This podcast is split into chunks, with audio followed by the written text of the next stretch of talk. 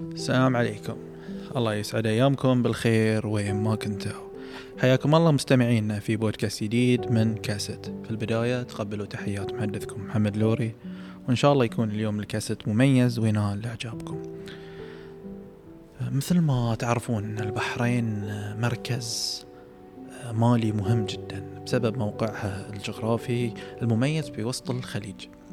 آه، طبعا بحكم وجود البحرين أو جزيرة البحرين في وسط الخليج العربي كانت هي من المراكز المالية المهمة خاصة ان كان فيها الكثير من العمليات المالية وعمليات التجاره اللي كانت تتم عمليات البيع أيام الغوص واللولو وغيره وغيره. آه، مع تطور النظام المالي العالمي وبدء فتح المصارف كانت البحرين سباقة في افتتاح هذه المصارف. وعن قصة تأسيس أول بنك في البحرين يأخذنا اليوم. الدكتور عيسى أمين في جولة تاريخية عن التاريخ تأسيس أول مصرف في البحرين. حياك الله دكتور. أهلا وسهلا. آه، الربع الأول من القرن الماضي كانت البحرين في حركة سريعة من التطور وشهدت آه، إنشاء مؤسسات أهلية ورسمية كثيرة. ومهمة في حياة المواطنين. طبعا أنشأت البلدية وتأسست الشرطة وبعدها دائرة الطابو أو تسجيل الأراضي والمحاكم ونظمت الجمارك وأسست أموال القاصرين ومؤسسات صحية ابتدت تشتغل كلها في بداية القرن الماضي في الربع الأول. البنوك في منطقة الخليج العربي كانت موجودة فقط في البصرة. يجوز كان في فرع في عدن إنما البصرة وإيران هم اللي كان فيهم البنوك. بينما مناطق الخليج العربي كانت تعتمد على وجود تاجر وهذا التاجر يحتفظ بالأموال عهدة عنده. إلى حين يحتاج لها الشخص يروح ياخذها من عنده وكان أيضا يحتفظ باللؤلؤ لأن عادة عندهم خزنة كبيرة في البيت أو في المحل يحافظون عليها بعض هؤلاء التجار كانوا يستغلون هذه المبالغ في تجاراتهم الخاصة وكل الأرباح اللي ترجع لهم يأخذونها باسم آه، تحريم الربا. وبالتالي آه، موضوع البنك كان موضوع حساس بالنسبة لهم مثل ما بنشوف ووقفوا ضده في البداية. في يونيو 1900 زار البحرين مدير فرع البنك الإمبراطوري البريطاني في إيران. وكان اسمه فان لينيب. في هذه الزيارة كان السيد لينيب يبحث إمكانية فتح فرع للبنك في البحرين. وبالفعل افتتح مكتب صغير يدير أحد العرب المقيمين في البحرين ومساعد بحريني. ولكنه أغلق بعد شهرين. بعد هذه المحاولة حاولت عدة بنوك فتح فروع لها في البحرين وكان أهمها البنك الإمبراطوري الفارسي. ولكن كل هذه الطلبات رفضت من قبل دار الاعتماد في البحرين. بعدها تقدم البنك الشرقي في يوليو سنة 1916 لافتتاح فرع له في البحرين وكان فرع البصرة هو الذي تقدم بهذا الطلب إلى المعتمد البريطاني بعد توجيه من الفرع الرئيسي في الهند. بعد عدة أيام أرسل المعتمد برقية إلى مكتب الخارجية في الهند يخبرهم بهذا الطلب معلقا بأنه يؤيد ولأسباب سياسية واقتصادية تأسيس هذا البنك في البحرين.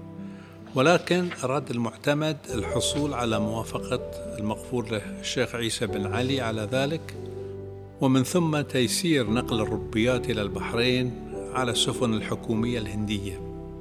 بعد دراسة الطلب قرر مكتب الخارجية الموافقة عليه وخاصة أن البنك بريطاني في الأصل. وكان ذلك يعطي مكتب الخارجية فرصة لرفض أي طلبات أخرى غير إنجليزية لفتح فروع لها في البحرين. في 12 فبراير سنة 1917 وصل إلى البحرين السيد مكفل ممثلا عن البنك. في اليوم التالي زار مكفل يرافقه المعتمد البريطاني الشيخ عيسى بن علي وطلب منه السماح بافتتاح فرع البنك. بعد هذه الزيارة في 14 فبراير 1917 كتب المعتمد البريطاني رسالة إلى الشيخ عيسى بن علي يقول فيها كما تعلمون عظمتكم بأن البحرين تفتقر إلى بنك مما يجعل الأمر صعبا للتجار وتجار اللؤلؤ لإرسال المبالغ إلى الهند من أجل الاستيراد. إلى جانب أمور أخرى سوف يقوم بها البنك لمصلحة التجار ثم أن البنك الشرقي له سمعة جيدة وهو مؤسسة بريطانية مالية.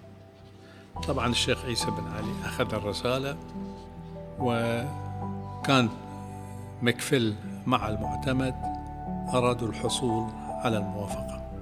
وقال له أن قالوا حق الشيخ عيسى أن هذا تجار الهنود وتجار البحرين راح يستفيدون من هذا البنك فنرجو منك الموافقة. بعد عدة أيام اجتمع الشيخ عيسى بن علي مع تجار البحرين لاستشارتهم في الأمر. وكانت النتيجة قد لخصت في رسالة إلى المعتمد السياسي بعث بها الشيخ عيسى بن علي يقول لقد اجتمعت مع كبار التجار في البحرين وقد رفضوا فكرة إنشاء بنك في البحرين لأسباب كثيرة منها أن أعمال البنك تقوم على الربا وهو الذي مرفوض في ديننا الإسلامي. وكما تعلمون فإن محاكم البحرين تقوم على الشريعة الإسلامية ولذا لن يحكموا لمصلحة المرابين ولذا لا يمكن افتتاح البنك المذكور.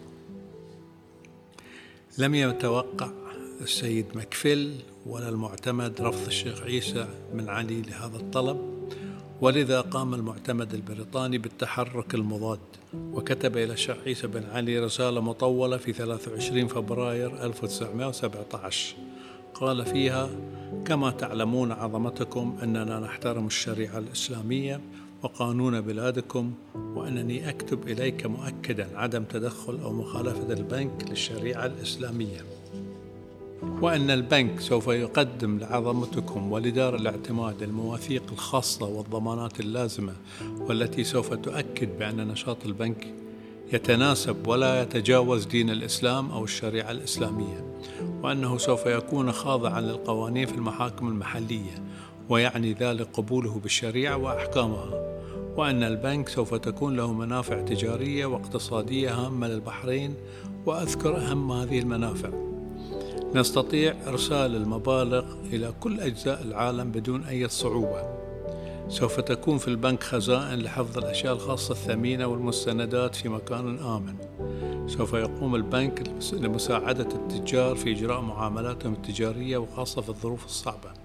سوف يقوم البنك بإجراء المعاملات الخاصة بتجارة اللؤلؤ والتي تعتمد عليها البحرين. كل ما ذكر له تأثير الإيجابي على النشاط التجاري في البحرين.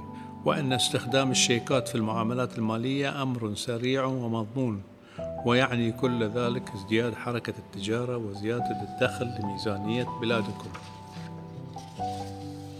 لم يلاقي المعتمد الرد المطلوب من الشيخ عيسى بن علي أو من التجار لذا قام هو بمحاولة أخرى مبتدئا بالتحقيق في الأسباب الخفية للرفض.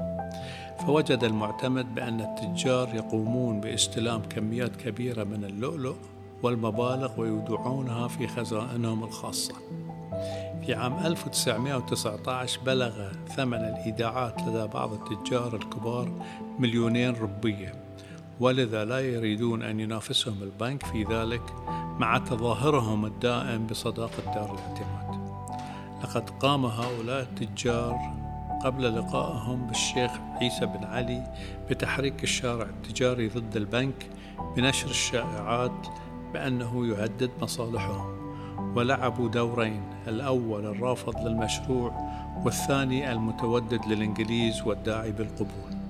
وكان الخوف مبنيا على تهديد مصالحهم وخلق فئات تجارية جديدة تنافسهم في الأسواق. ومن الشائعات أن البنك سوف يفلس في أربع سنوات ولو قبلوا بالبنك يعني نهاية تجارة اللؤلؤ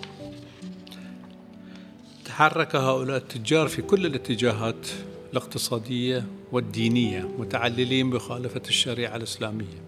ولكنهم فشلوا في الحصول على موافقة الشيخ قاسم المهزع ولم يكن أحد منهم في مستوى الإدارة مع دار الاعتماد في البحرين. في 10 مارس 1917 طلب المعتمد البريطاني الاجتماع بالتجار وقال لهم لدي الدليل بأنكم أنتم من هاجم البنك ونشر الإشاعات بالرغم من قولكم لي بأنكم تؤيدون المشروع. وطلب منهم التوقف فورا مهددا إياهم بخطوات مضادة ضدهم. في منتصف 1918 تمت الموافقة على افتتاح البنك وانتهت كل المقاومة لذلك. في يوليو 1918 اجتمع المعتمد مع التجار مرة أخرى فأبدوا موافقتهم على افتتاح البنك. وفي 8 أغسطس قام ثلاثين من التجار بتوقيع عريضة يطلبون فيها من الشيخ عيسى بن علي الموافقة على افتتاح البنك وبأسرع فرصة ممكنة. طبعا المعتمد خوفهم قال لهم إذا أنتم تعرضون البنك أنا راح أسحب منكم امتيازات الاستيراد من شركات عالمية آه، بريطانية أو أوروبية. فبالتالي أنتم راح تخسرون. بعد أربعة أيام وافق الشيخ عيسى على تأسيس البنك بشرط احترام القانون في البحرين. في 19 أغسطس أرسل المعتمد رسالة إلى البنك في البصرة طالبا إرسال الوكيل بأسرع فرصة ممكنة ونقل مليونين ربية من الهند أو البصرة كرأس مال للبنك بأسرع ما يمكن. وعلى موظفي البنك الاستماع إلى إرشادات من أجل الحصول على ثقة التجار المحليين.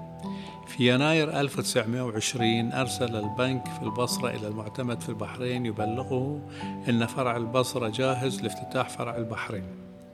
في 3 يوليو 1920 افتتح مبنى البنك بصورة رسمية وبدأت الأعمال البنكية في 20 يوليو 1920 وكتب المعتمد موضحا بأن افتتاح البنك الشرقي في البحرين من الأخبار السارة والتي تعني أن البحرين دخلت عهدا جديدا من الرفاهية وبين قوسين يكتب أتمنى. كانت تلك حكاية البنك الشرقي المحدود في المنامة في بيت مؤجر في فريق الحطب أو فريق كانو وبعدها مبنى البنك قرب البلدية وهو اليوم Standard Chartered Bank البنك الشرقي أسس 1842 في بومبي. وكان يسمى Bank of Western India وانتقل إلى لندن سنة 1845 وافتتح فرعه في كولومبو سنة 1843 وكالكتا في 1844 وشنغهاي في 1845 وكانتون في 1845 وسنغافورة 1846 وهونغ كونغ 1846 ومن ثم موريشوس ومدراس وملبورن وسيدني وأوكلاند وويلينغتون ودربن ويوكوهاما وسان فرانسيسكو. في عام 1860 كان البنك هو البنك الرئيسي في الهند والصين وما زال هذا البنك يعمل في كل المناطق المذكورة. شكرا. الله يعطيك العافية دكتور على هذه الحلقة الجميلة جدا اللي تعكس قدم البحرين في المجال المالي والمصرفي. آه هذه كان نهاية آه حلقتنا وموسمنا معاكم أعزائي المستمعين. إن شاء الله تكون حلقتنا اليوم عجبتكم ونتمنى نسمع آرائكم وتعليقاتكم. ولين نلقاكم في بودكاست جديد وكاسة مميز. أنا محمد لوري أحييكم. وأمان الله.